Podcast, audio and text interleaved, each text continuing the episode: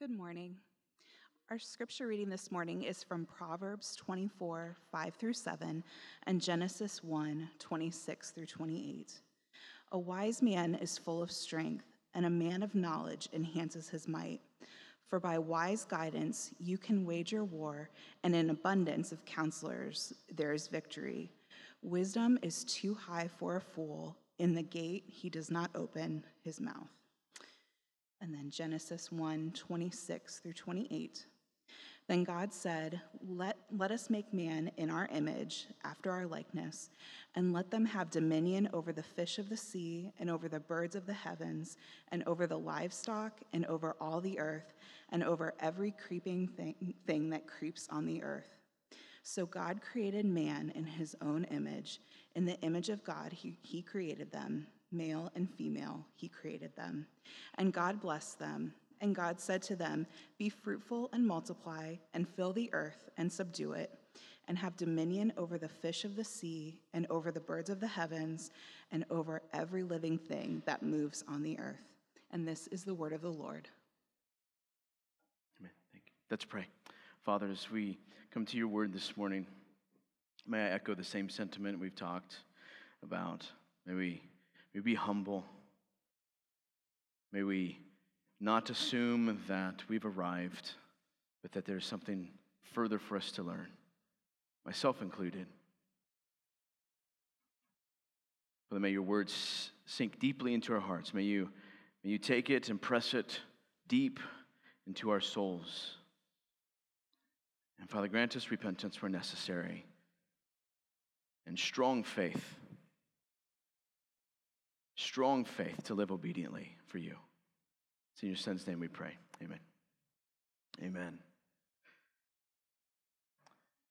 Yeah, the entire book of Proverbs is essentially this idea that King Solomon is teaching his son and, and also daughters, but particularly his son, how to be a wise ruler. It's God teaching his people, again, especially his son, the act of dominion. How to be faithfully representing God in righteousness and wisdom. Today, uh, as we come to the end of our series on Proverbs, my title is this Men Were Meant for Dominion.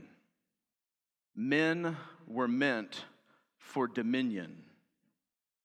We're going to talk about manhood, biblical manhood. Men were meant to bring order out of chaos. We were created to bring order out of chaos. We're meant to bring God's rulership to every part of this earth, every last square inch. Next week, we will talk more about God's rulership, his lordship. Men were meant to conquer, were created to bend the world to a particular will. We're meant to protect and provide.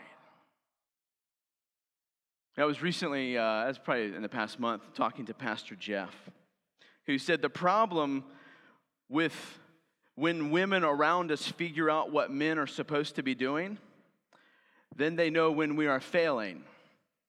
So, ladies, please take good notes. The men around you need your help. Today, I'm gonna come kind of come right out the gate shooting here. Today is one of those days where prideful, weak, pathetic, effeminate men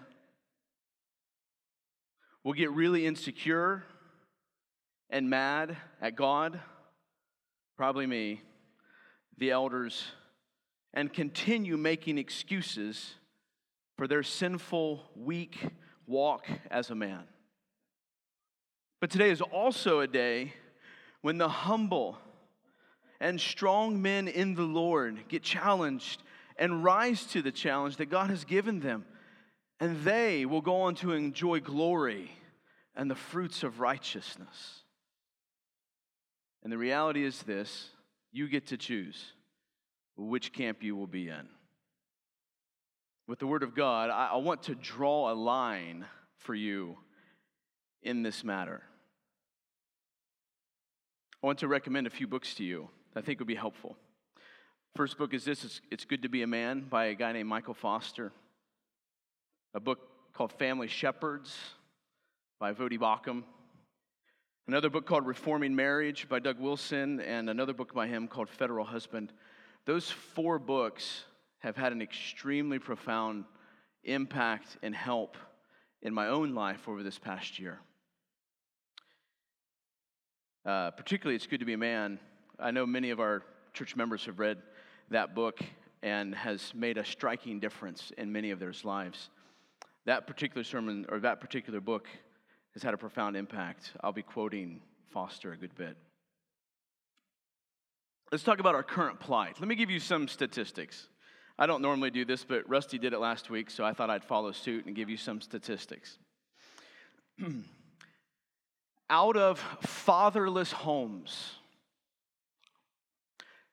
fatherless homes account for 63% of youth suicides. Fatherless homes account for 90% of youth homelessness and runaways. They account for 85% of youth behavior disorders. Fatherless homes account for 80% of rapists and anger issues. Fatherless homes account for 71% of all high school dropouts.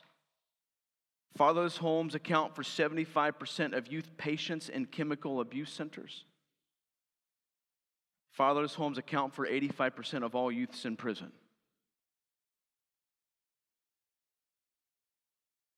The father was meant for dominion. And when there is a lack of godly dominion, chaos erupts. As Doug Wilson is fond of saying, it is Christ or chaos. It is Christ's way or it is chaos. And those statistics reveal chaos in a Christless place. Listen, we, we live in a culture of soft, weak men. Men raised by women to act like women in a culture ran by women. Soft, gentle, quiet, passive, nurturing. Men are taught to view their aggressive instincts as a result of the fall. And to paraphrase Foster, men are taught that they're simply a defective woman. Men nurtured to be perpetual children, never taking responsibility for themselves, never taking responsibility for their families, just big kids in an ever wrinkling body. You could be 25 and such, or 85 and such. Soft men who blame everyone else around them, especially the strong men and mature men, for their own failures. Soft men who don't confront issues, but instead passively hold on to grudges and bitterness like a pansy. Soft men who are ruled by their emotions and subsequently murder anything objective, truthful, logical, or reasonable. This is our plight. This is the culture around the church. And in many churches, the dominant culture. And we're not, uh, we, are, we have not gone without being impacted by this ourselves. Many of us don't realize, even us men, how, how uh, indoctrinated we've become with the world's view, the, the world's current view of masculinity. You see, we live in a culture at war against masculinity. At war, at utter war against God's definition of masculinity. Now, I want to use a term, introduce you to a term for many of you that our culture, I think, misunderstands, that our culture changes that our culture uses has made bad, and that's the term patriarchy. I think it's a misunderstood term, usually defined as something like that is those are men who are abusive. Those are women those are men who just make women do whatever they want. They just rule and they're selfish and they're hurtful and they're in the popular term today, they're oppressive. Men who in other words subjugate women. Now, there are certainly evil patriarchies. There are evil patriarchs. More on that in a bit. But godly patriarchy is a good thing. Father Abraham was a patriarch. Moses was a patriarch. David, a patriarch. Jesus, a patriarch. Patriarchy is kind of another word for the idea of father rule.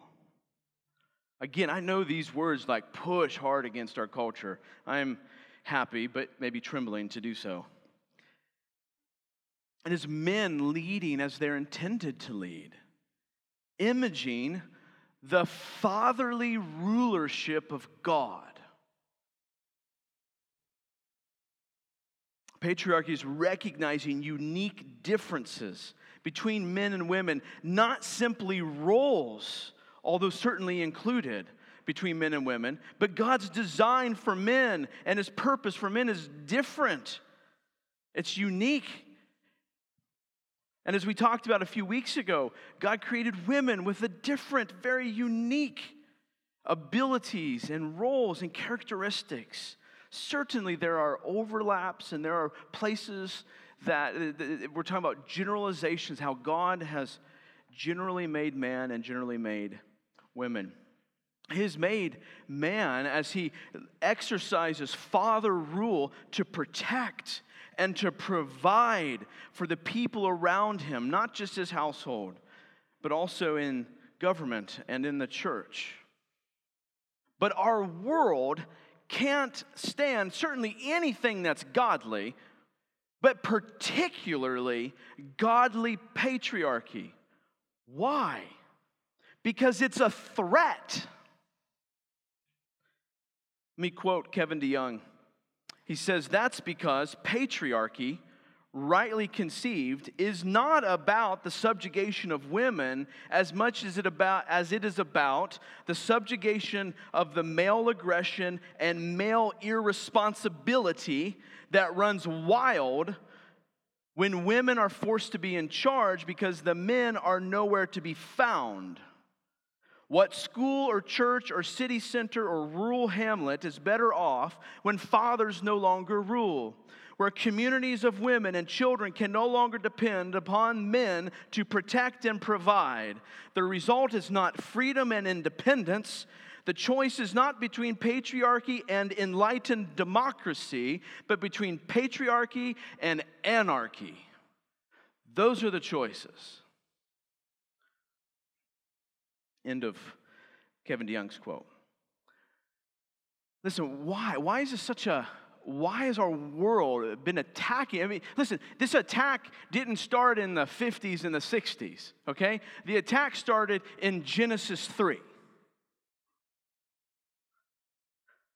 Why? Since men were created for dominion, conquest, rulership, protection, and provision, every man is a potential threat to the powers in existence. Foster and Bnonn said this because God made them to rule, they are a threat to existing rule. They go on to give kind of three ways I think is helpful as we diagnose our culture and what's happening. In, in the book, he gives us three ways that evil patriarchies tend to uh, use to uh, relegate um, useless, good, godly patriarchies. The three examples he gives, you can write these down, is to harness the men, pacify the men, or destroy the men. To harness them, to pacify them, or to destroy them. I'll talk briefly, paraphrasing them on each one to harness them in. Like, why waste all the energy of those men? You can look at passages like Nebuchadnezzar, he did this in Daniel 1. You see this in more modern examples like Hitler and his youth. I mean, Hitler was an evil patriarchy, and he mobilized and harnessed the dominion and conquering uh, bent and power of the men in his day. You also see this in the woke train making keyboard warriors out of soft mama boys. Harness the men. If you can't harness the men, pacify them.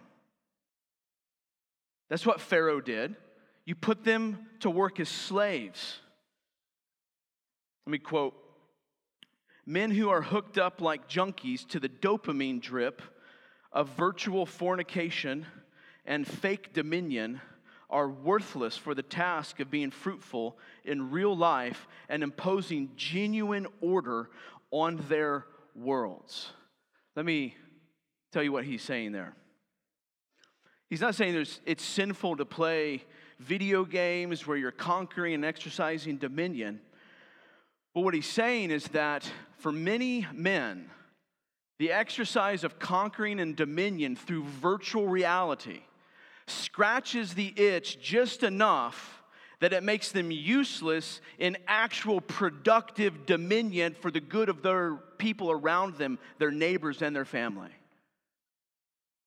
So, men, a practical application. Let me give you some teeth to this. If you play video games, that's great. That's fine. Make sure you're actually exercising dominion around you. And you're not being stuck with a pacifier by the video controller There are other things that can do this too. Sports can do this too.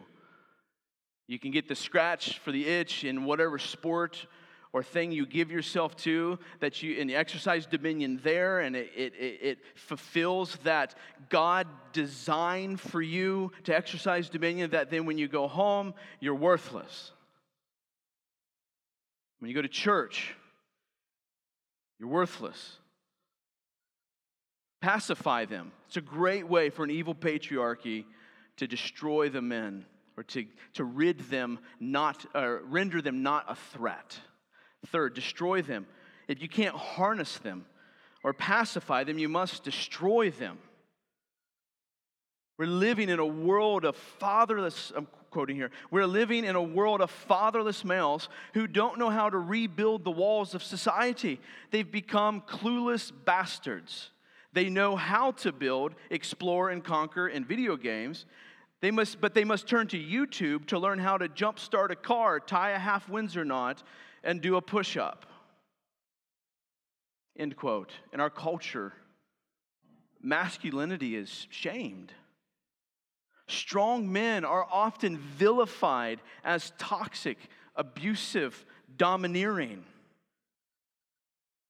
I remember the sitcoms growing up Anybody watch Home Improvement? Am I getting a little old here? Anybody not watch Home Improvement? Maybe that's the better question. All right, there we go. Here, I got one. Fathers are portrayed as unnecessary buffoons, relegated to those who simply bring home the bacon, but everything else belongs to mom. Now, certainly, again, there are many men who are abusive, who are buffoons, and the like. But let me remind you and caution you that isn't discerned by someone else's feelings, no matter how large the mob is that agrees. Rather, what is appropriate and good and godly is discerned by the word. What's happening often, I was talking to a pastor friend of mine yesterday. But the same situation is good, godly men being destroyed by evil patriarchies because some soft, effeminate man got his feelings hurt.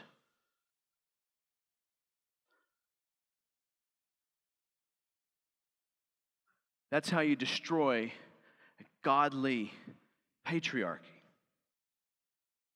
Harness them, pacify them, destroy them. That's how you render them useless. Now, church, listen, this is not just the city around us on fire. These struggles are true of many of us as well. This is true of many of our households.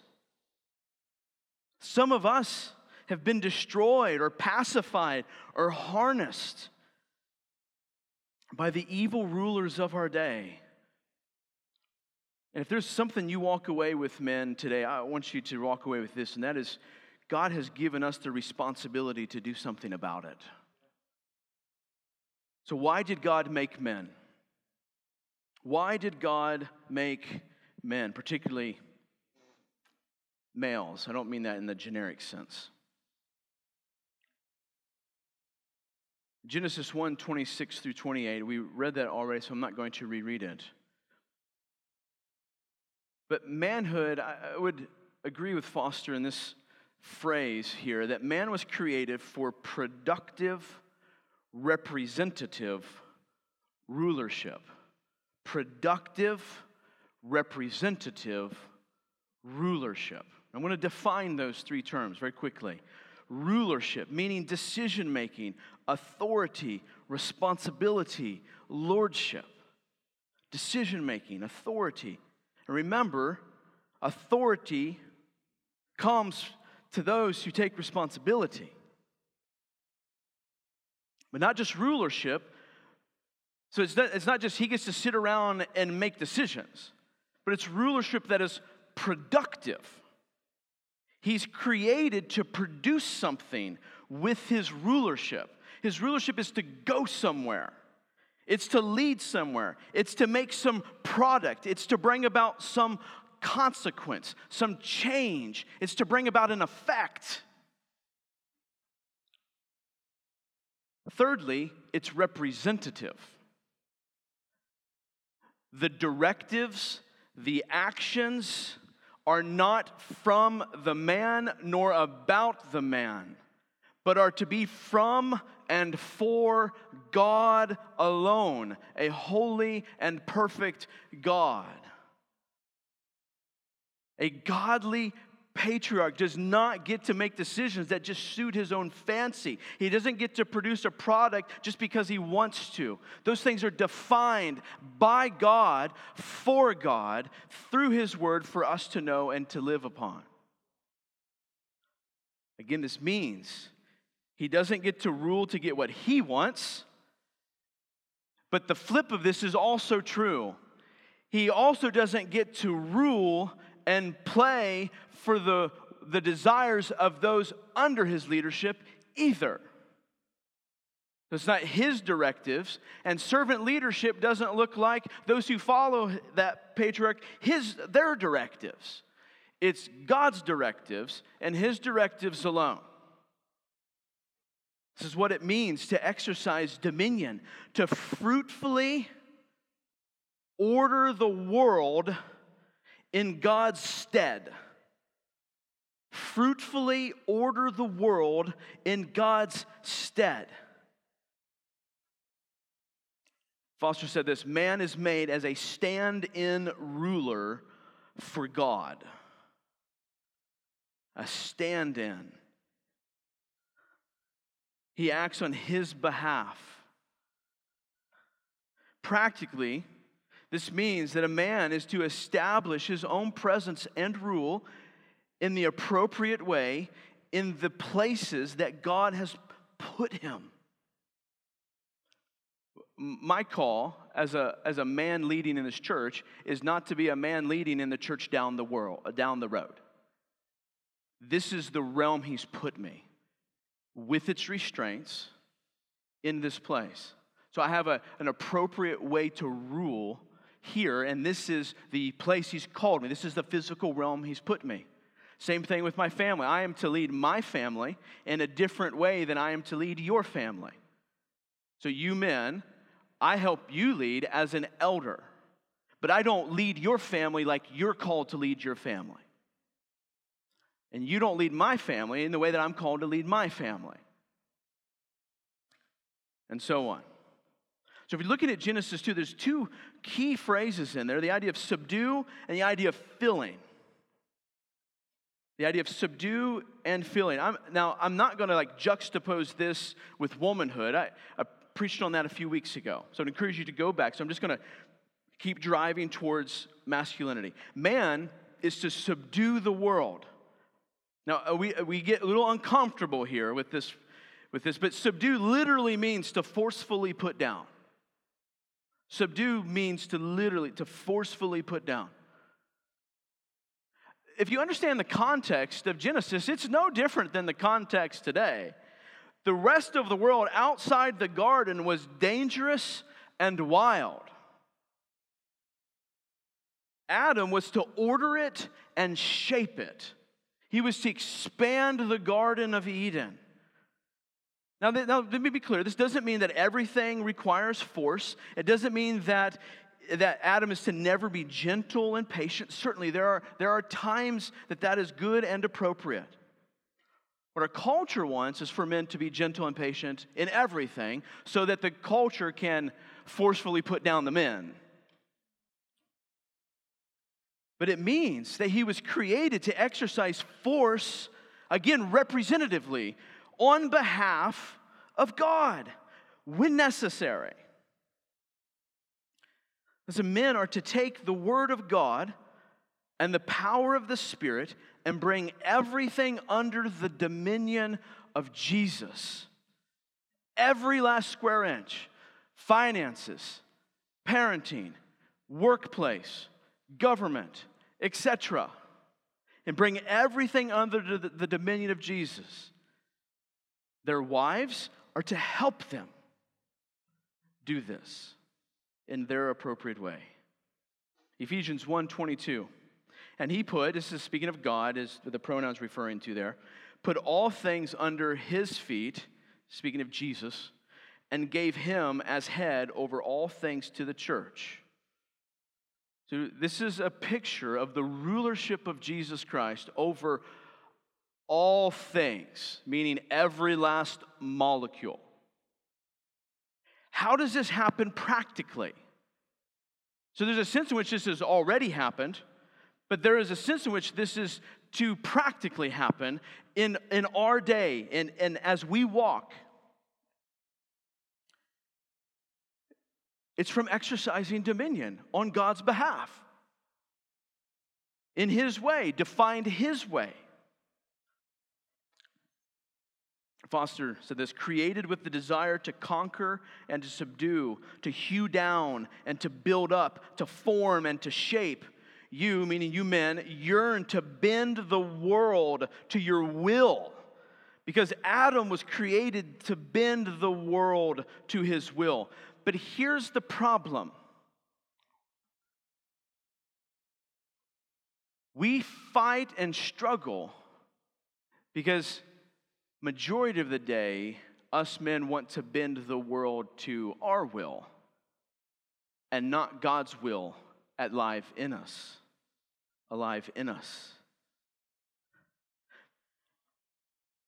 You see that picture all over our culture right now, but you see this all throughout the Bible.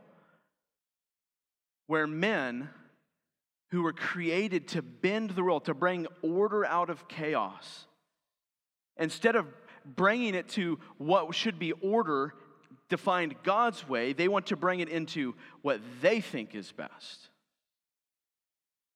They want to put things in subjection underneath their feet.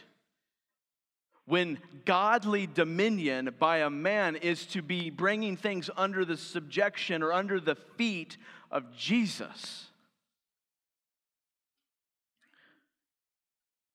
And that's, that's crucial because here's what's happened.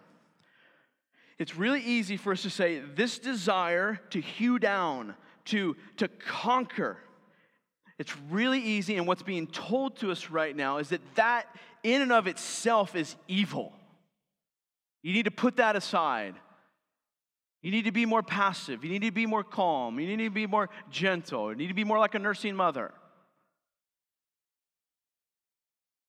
But that is a godly, that, that way of, of desiring to bring order out of chaos, to exercise dominion, is a God given necessary quality that He's given to men. The problem is not with that desire, the problem is the desire to bring everything into the dominion under our feet instead of the feet of Jesus. Don't throw the whole baby out with the bathwater. Man is to subdue it. Man is to fill the earth next. Back to the garden. Adam isn't just created to squash disorder. It's not just defeat the foes. It's to build. It's to it's to order it. He's to tend the garden, not just break up the soil, not just cut back the thorns, but he's to tend the garden. He's to bring life to the garden. He's to sow seeds in orderly fashion under the rulership of God, his creator and Lord. Now, this happens in all of life. Now, fundamentally, here in Genesis, it happens in children. So God gives him Eve, but Adam's a part of that process. Adam is going to need more and more help to spread God's image and rulership across the earth. And so he will need to plant seeds that will fruit in the womb of his wife in a new soul, an image bearer, and future life giver if it's a girl and future ruler, dominion, if it's a man. And through these seeds planted, man, with the help of his wife, will spread God's dominion across the earth. Next, let's talk about pursuing manhood. Pursuing manhood. I don't know if you know this, but manhood does not happen naturally nor normally in our current culture, nor has it, arguably, since Genesis either. We think often that one crosses into manhood at 18 or 21, that age keeps going up, or when someone gets married, that's a man, or someone gets a car, or starts a career, or joins the military we have other markers, those just being some of them, when we start to consider someone a man. But manhood only happens if a boy is loved and discipled by a father into manhood. Let me say that again. Manhood only happens if a boy is loved and discipled by a father into manhood. Now remember, God is the archetypal father. He chose his own pronoun, it's he, him. He's the archetypal father. Now, the journey is supposed to be sonship, I guess from your vantage point, sonship, manhood, fatherhood, or husband, father son, man, husband, father. Again, you see in the Proverbs, Solomon is trying to help his son become a man. But in our culture, sons rarely ever embrace sonship, even if they have a father and a godly father. Or they don't have a father to help them be a son. So they don't reach manhood, but then they still might get married, or, or more likely in our culture, have a kid first and then get married. And maybe somewhere down the road, there's a measure of maturity. It's all screwed up. We must be a son, and hear me, to a godly father before you will ever become a godly man. Now, here's the reality if God is the archetypal father, then only, listen, listen, listen, only as we humbly place ourselves before Him will He grow us in imaging and reflecting and representing Him. And here's the deal in order for us to humbly place ourselves, we have to learn the fear of the Lord. Fathers are meant to help us learn and see the fear of God. Foster, I think rightly says this think about the differences practically, visibly between men and women.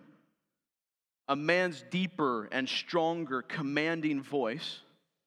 Again, these are generalizations. Versus mom's softer, nurturing, and voice of comfort.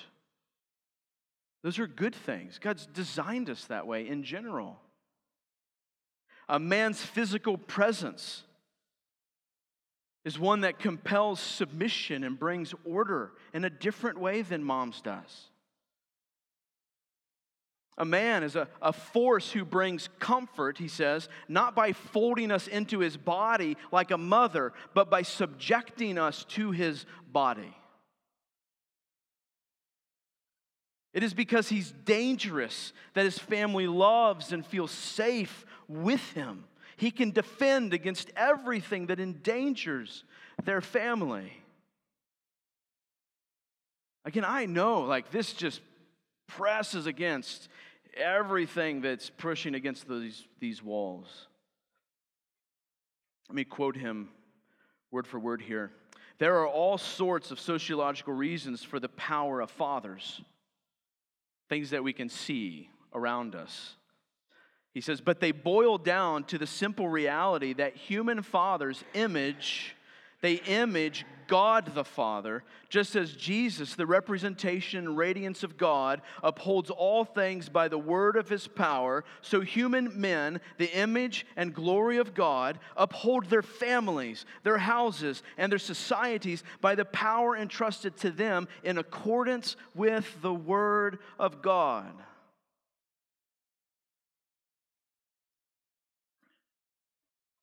We can't look, if we're going to pursue manhood, we can't keep looking in all the wrong places and expecting all the wrong trajectories. Many of us want to learn the easy way. We continually cry, Please be gracious with me. Or we're eager to exercise authority, but quick to accuse our own authorities quick to throw out whiny excuses, and quick to find someone to agree with us. You can't learn manhood from the internet or from a book or even someone like Jordan Peterson. You might get glimpses of it. Instead, you should look to fathers in the flesh who will disciple you. So, a question I'm sure some of you might have been asking what if you didn't have the greatest father? Where do you go to be a son? If sonship precedes manhood, and learning to be a son, where does that happen at? It happens in the household of God. Where else would it happen? It happens in the household of God. In the gospel, you become a son first. You're adopted.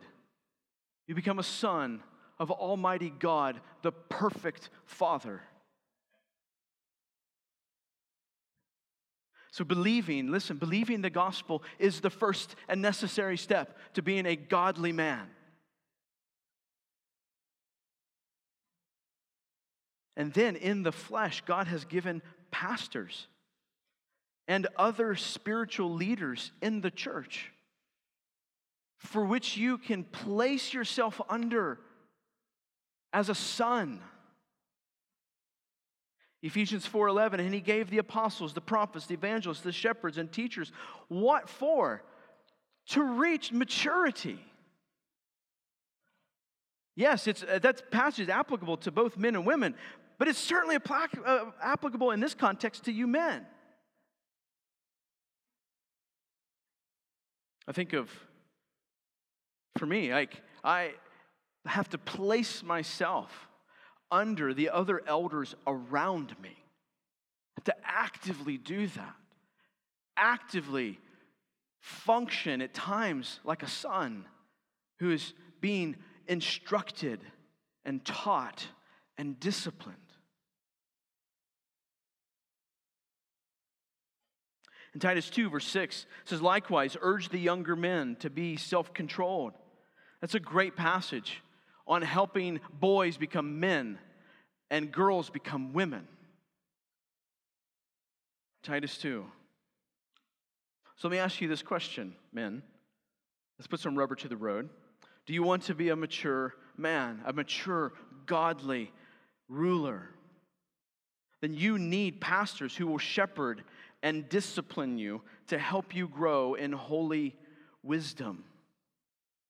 Not a pastor or pastors or other disciple makers who will play patty cake with you and your sensitive emotions. Foster said this Do you think you're a mature man, but consider a pastor unnecessary or functionally live as like? What a man sows, so shall he reap. A child who spurns the correction of his father grows to be a fool. Why does this always happen? That's end, end quote. Why does this always happen? Because God is not mocked. You will reap what you sow. And if God has said it so, God will not be mocked. His word will come true. He gives us caution, I would give to you as well. You need a pastor, not a hero. It can be easy to idolize a man from afar, especially online, but real world relationships reveal a man's imperfections. They reveal his failings and his sins, even.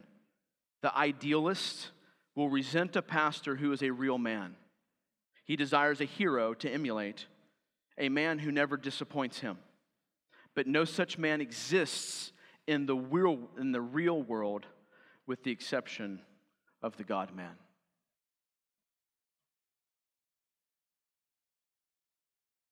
Let me give you one last exhortation underneath. Do you want to be a mature man? You must go actively place yourself under discipleship. You must take responsibility to first place yourself as a son. You will never be a man, not the man your wife needs, not the man your kids need, not the man your, the society around us needs. You will not be that unless you make yourself, place yourself, take, your, take responsibility to be a son first. You have to own it. Now, here's the encouraging thing that God has made you to do this. God has created you to first be a son. He made us this way. But Romans 1 tells us we suppress this reality. We suppress all truth. We're truth suppressors. So if you're struggling to be a son, it's because you're a truth suppressor. You're suppressing the truth. The only way out of that pit is repentance and faith. It's the only way. But it's a gracious and merciful way. Next, as you're pursuing man, man, uh, Foster uses this term, he uses this term gravitas. And I have gravitated towards this term because it's really helpful. Gravitas. Get gravitas. So, what does manhood look like? Looks like lots of things. I think the idea of gravitas is really helpful. This idea is even present in our role description for our elders is that they lead by the weight of their character. They lead by the weight of the, the gravitas of their character. Here's a definition gravitas is the fruit of glory. Gravitas is the fruit, or it's the, the feat, the practical outworking of glory. It's the product of weightiness. It's the consequence of weightiness. It's the feat of glory. Psalm 19:1. The heavens declare the glory of God, and the sky above proclaims his handiwork. What's, what's the psalmist saying? He's saying that the heavens, this expanse above us, declares the glory of God.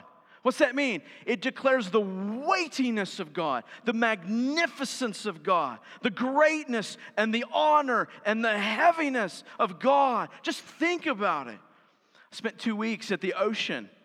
The same thing could be said of the ocean when you think about the waves crashing, powerful. I mean, water weighs eight pounds per gallon. How many gallons are crashing in a single 20 foot wave? I don't know, go do the math, but it's a lot.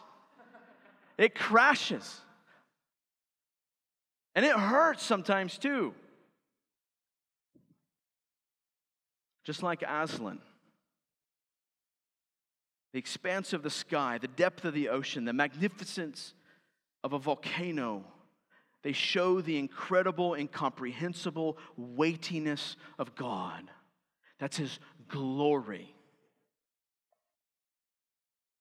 Then you go to a passage like 1 Corinthians 11, verse 7. It says, For a man ought not, and he means a man here because he talks about women in a second. For a man ought not to cover his head, since he is the image of the glory of God, but woman is the glory of man. I'm not to, we don't have time to, to dive into all this. I, did, I treated this passage more a few weeks ago. But for right now, to zero in on he is the image of the glory of God. What's that mean? It means that man is meant to be the image of the glory of God. Now, his wife is, and women are right along with him, but man is meant to image the glory of God. He's meant to be the flesh representation of that weightiness. Did you hear me? Man is meant to be God's glory in the flesh. That means a man is meant to be the weightiness of God. A man of God will have substance. Put it another way, he will be a man that, like, when you walk on the beach, has anybody done that? You watch, walked on the beach? Come on, raise your hands.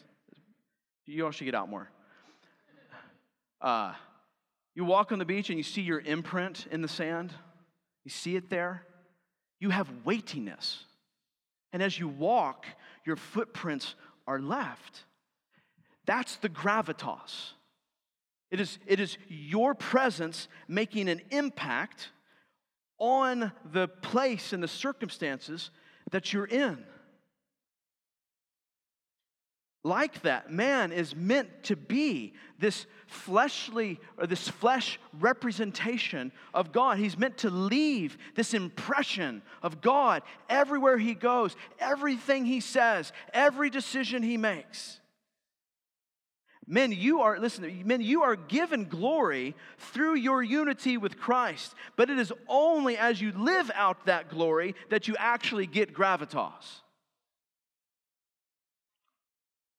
Only after you actually live out the image of Christ and His glory that your personhood has this kind of weight in God's church and His broader kingdom. It's only after you actually live and think like your Creator that you're to image, that your words and your viewpoint even matter. I'll give you an illustration my youngest two in the face of giant waves on the ocean. Henry's six and Winnie is four, so you can imagine their stature.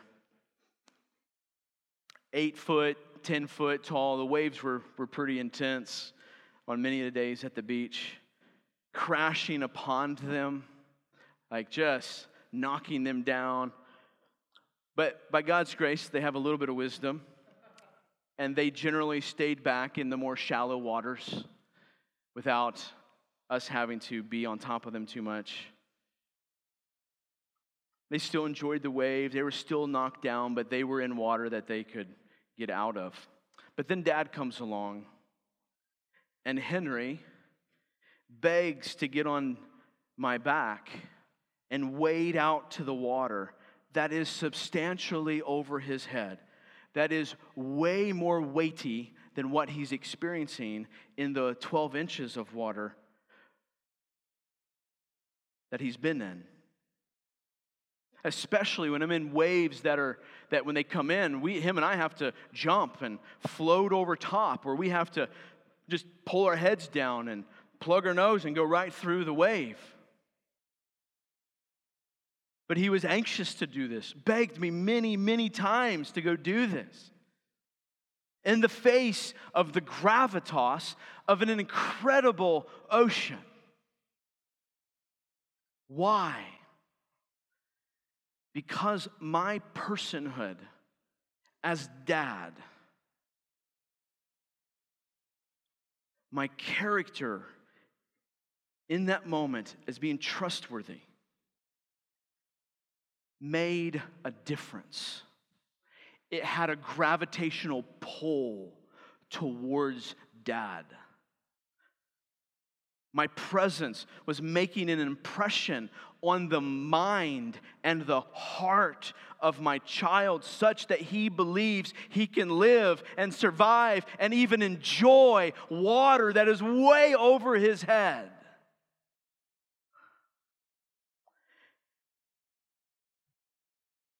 He knows that I'm bigger than him and he can trust me.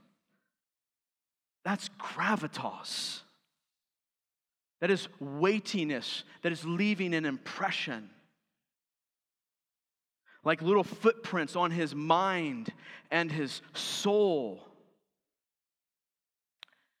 See, gravitas is like a gravitational pull.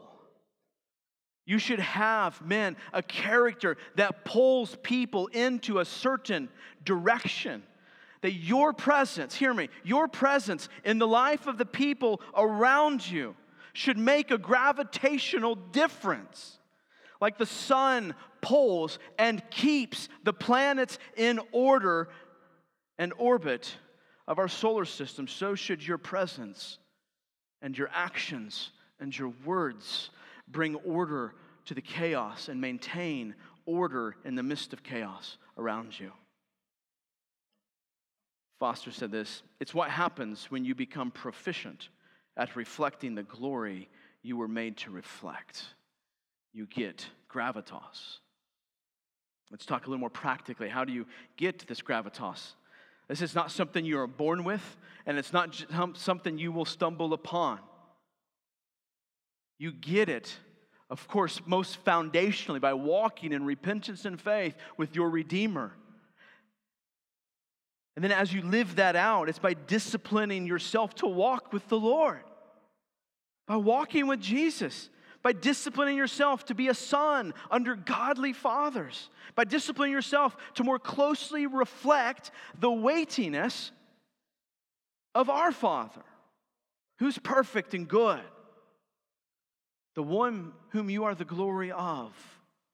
Paul tells Titus in Titus 2 Older men are to be sober minded, dignified, self controlled, sound in faith, in love, and in steadfastness.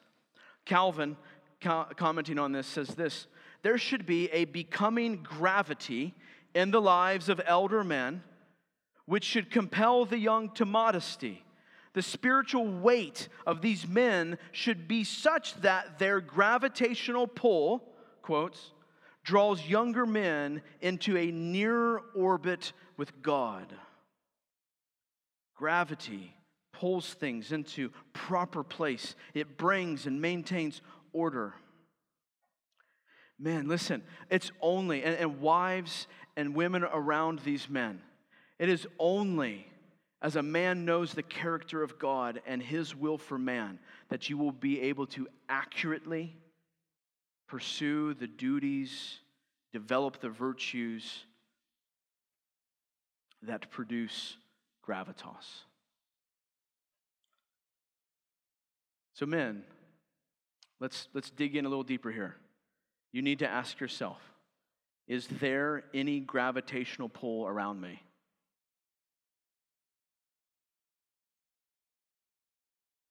Are there any men or boys that are being drawn into right orbit around God because of my gravitas?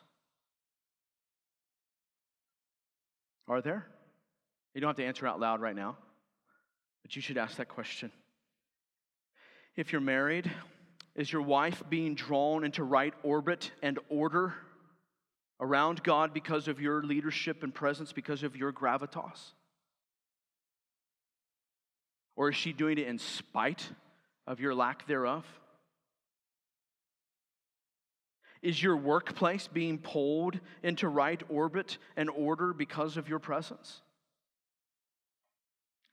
Is your children, if you have kids, being pulled into right orbit and order because of your presence? Are your friends around you being pulled into right order and orbit around God because of your gravitas? Ask that question. Ask other godly men around you for their assessment. If you want to be a son, it's a great thing to go do. My last thing, and I'll move pretty quickly here through. So, how does a man get godly gravitas? Proverbs 1 7. The fear of the Lord is the beginning of knowledge. Fools despise wisdom and instruction. The fear of the Lord is the beginning of knowledge. Fear and humility are connected. Fear and humility. One writer, her, name's Karen Glass, she's writing on a, uh, an educator named Charlotte Mason, speaking about how one truly learns, is the context here. She gives this example. She says, Suppose I want to uh, arrive in Rome. She says, The first thing I need to do is to realize that I'm not in Rome. The second thing I need to realize is that it's going to take some energy expelled to actually get there. See, one who's not humble doesn't realize they're not actually in Rome. I want to get to Rome, I'm already in Rome. She goes on, the intellectual and moral journey requires a similar recognition as this. I want to have wisdom, I want to know, but I don't know yet. Or I don't know all there is to know. Men without any or very little gravitas realize, these, these are my words, realize you are not in Rome. And you're gonna have to expend some energy to get to Rome. Back to paraphrase. Again, this requires humility, it requires the fear of God. The condition of humility, knowing what we don't know, or knowing that we don't know, rather, must be in place. She gave this example. How many of us look at a worm and act as if there is nothing else to learn from that worm? How many of us look at that gruesome spider that's in our house that we're, some of us men are afraid to go kill, and you should become a man and go kill it? Um, how many of us look at that spider and go, there is, and functionally live as though there is nothing else for me to learn from that? I'm not saying you shouldn't go kill it. Maybe you should. I let mine live. My wife prefers I kill them. Uh, I mean, as long as he's not dropping on me on the couch, it, if he stays out of my way, I'll stay out of his way. There you go. But how many of us look at that as though there is nothing else to learn? At that point, you've stopped learning. But to grow, to become a man, requires humility, the condition of humility, knowing that we don't know. And as soon as she goes on, as soon as we shift to a position of knowing, we are no longer teachable. She quotes Alexander Pope, who was an 18th century poet A little knowledge is a danger. A little learning puffs up, and we go no further. If I arrive in Italy, she says, and sit down and relax and pat myself on the back, thinking I've arrived, because Rome is somewhere in Italy, my journey towards Rome has ended. Pride is a death nail to real virtue. To quote someone else Nothing is worse than those who have made some little progress beyond the first elements and on the strength of this are filled with a false idea of their knowledge. They've learned a little bit, and now, with a false confidence of arriving, they stop learning. These are examples of what it means to not live in the fear of the Lord. That's why he talks about the fear of the Lord is the beginning of knowledge.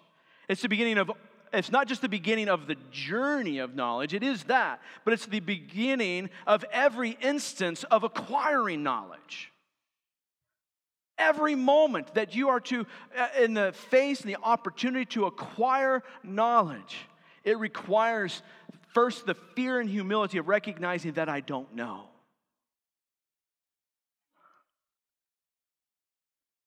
And that God does.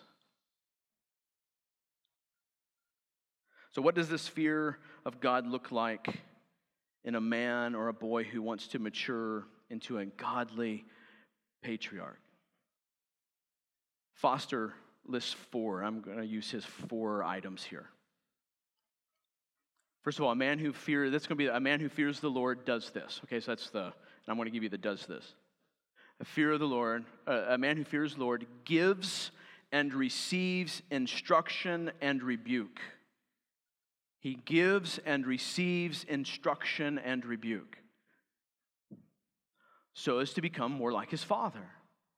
Right? God disciplines his children whom he loves, right? Hebrews. Proverbs 17:10. Listen to these words. A rebuke goes deeper into a man of understanding than a hundred blows into a fool. Take note of that one. Proverbs 9 7. Whoever corrects a scoffer gets himself abuse, and he who reproves a wicked man incurs injury. What's he saying? He's saying that a child, a fool, will scrape and claw and attack rightful rebuke and instruction. And we know that a fool will never become a man. Listen, a man who does not hear God hates and scoffs at anything that requires him to admit error or to change his ways. Let me quote Foster for word for word here. This fragile vanity means he can never be intimately acquainted with God or his ways. He hasn't the patience or inclination to diligently search out what is right and true. He wants only to indulge and vindicate himself. End quote. But a man, listen, on the flip side, who fears God will hear instruction and rebuke and be willing, when necessary, to give instruction and rebuke. All of it governed by the Word of God because He is His representative. Next, a man who fears the Lord hates evil, especially pride, arrogance, and perverted speech. Proverbs 25, 14. Like clouds and wind without rain is a man who boasts of a gift he does not give. It's a prideful assessment and assertion of self. That kind of person is like a huge, ominous, scary cloud that has no rain nor thunder.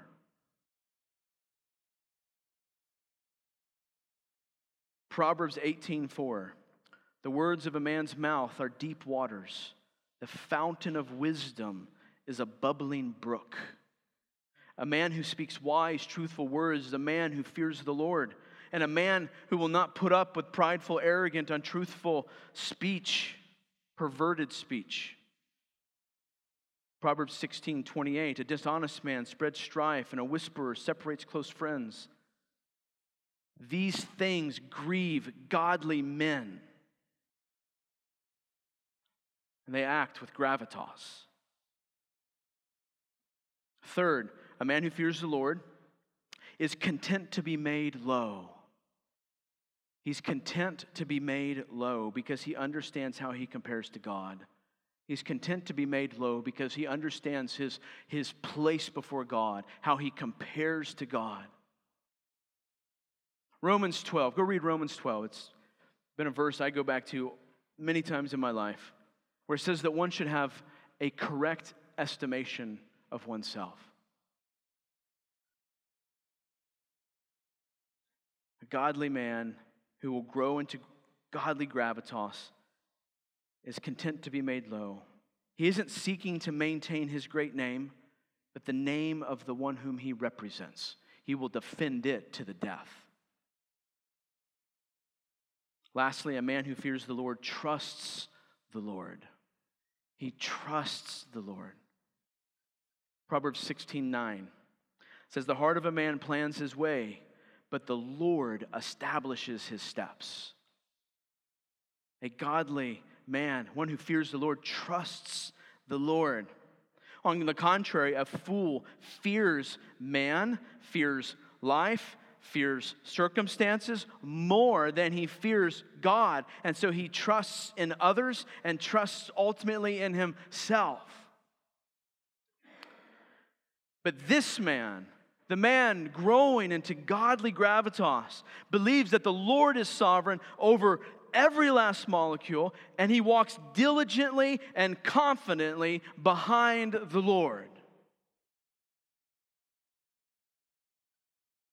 Let me quote Because his refuge is God, he is firm even in crisis or poverty, and his children, wife, and let me add those others around him can take refuge in him. He is a true patriarch because he is the son of a true patriarch. This is a godly man, one who understands the gravitas of God. And as such, he is drawn into God's orbit where he images the glory of God, drawing others into God's dominion around him. We say that again.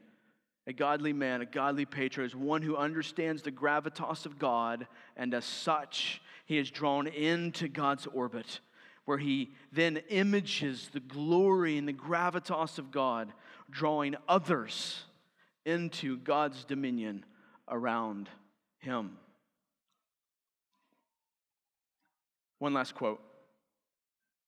Calvin says that gravitas is procured by well regulated morals. I'm going to read this slow. I want you to take this in. It's procured by well regulated, means self discipline, self governance. To discern between good and evil, between wisdom and foolishness, is to have the foundation of gravitas. The grave man is a man who has learned wisdom he has trained himself in rightly judging and ordering both himself and his world. His very presence exerts force that orders those around him. He is a bulwark against chaos. But the inverse is equally true. A society lacking in grave men is a society abundant in social disorder. Listen, this was 500 years ago. A society abundant in social disorder. Men without gravity are, consciously or not, agents of chaos. Calvin observes Nothing is more shameful than for an old man to indulge in youthful wantonness, and by his countenance to strengthen the impudence of the young. What he's saying, it's Christ or chaos. It's either godly patriarchy with a gravitational pull towards the glory of God, or you are an agent of chaos in your home, your workplace, your church, your society. Those are the two options. So I would ask you, men, are you an agent of chaos in your family, workplace, church, neighborhood? Are you an agent of chaos? Or are you a man of godly glory with gravitas, pulling others around you into right orbit around Christ the Lord? Does your presence mean something of godly value? Do your words mean something of godly value to those around you? Is there a weightiness to your presence in your family, in your church? Again, here's the beauty it begins with repentance and faith in the gospel of the glory of God seen in the face of Jesus Christ where you and I can confess all of our failings at imaging the glory of God and see them all pardoned by His grace and mercy. Only as we humble ourselves, men, and walk in repentance and faith. Listen, the reality is, is upon the work of the gospel in our hearts, we get the glory of Jesus. It's a gift given to us by grace and His mercy. It's ours. You don't have to go looking for that, it's already there, it's yours. By repentance and faith, we stop suppressing that reality and seeking to know the one to whom we represent. It's then that we will begin to image the glory of God and grow into mature manhood. Listen, men, you were meant, you were created for godly dominion. Let's pray. Father, thank you for your word. Father, I, I, recognize that your word does not leave any of us neutral.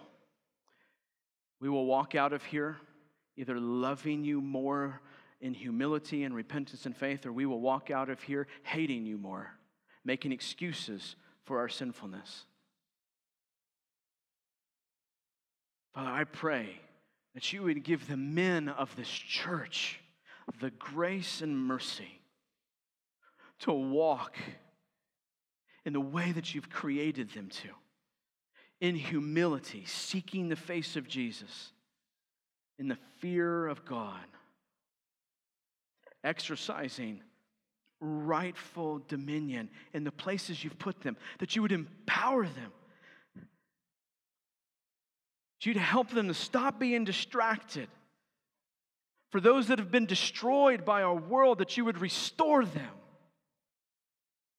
For those who have been pacified, that you would take it out of their mouths and give them real glory. That they would live in a way that we could taste and see your rightful dominion in this physical place as you establish your kingdom for us to enjoy forever. I ask all these things in the name of your Son, Jesus. Amen.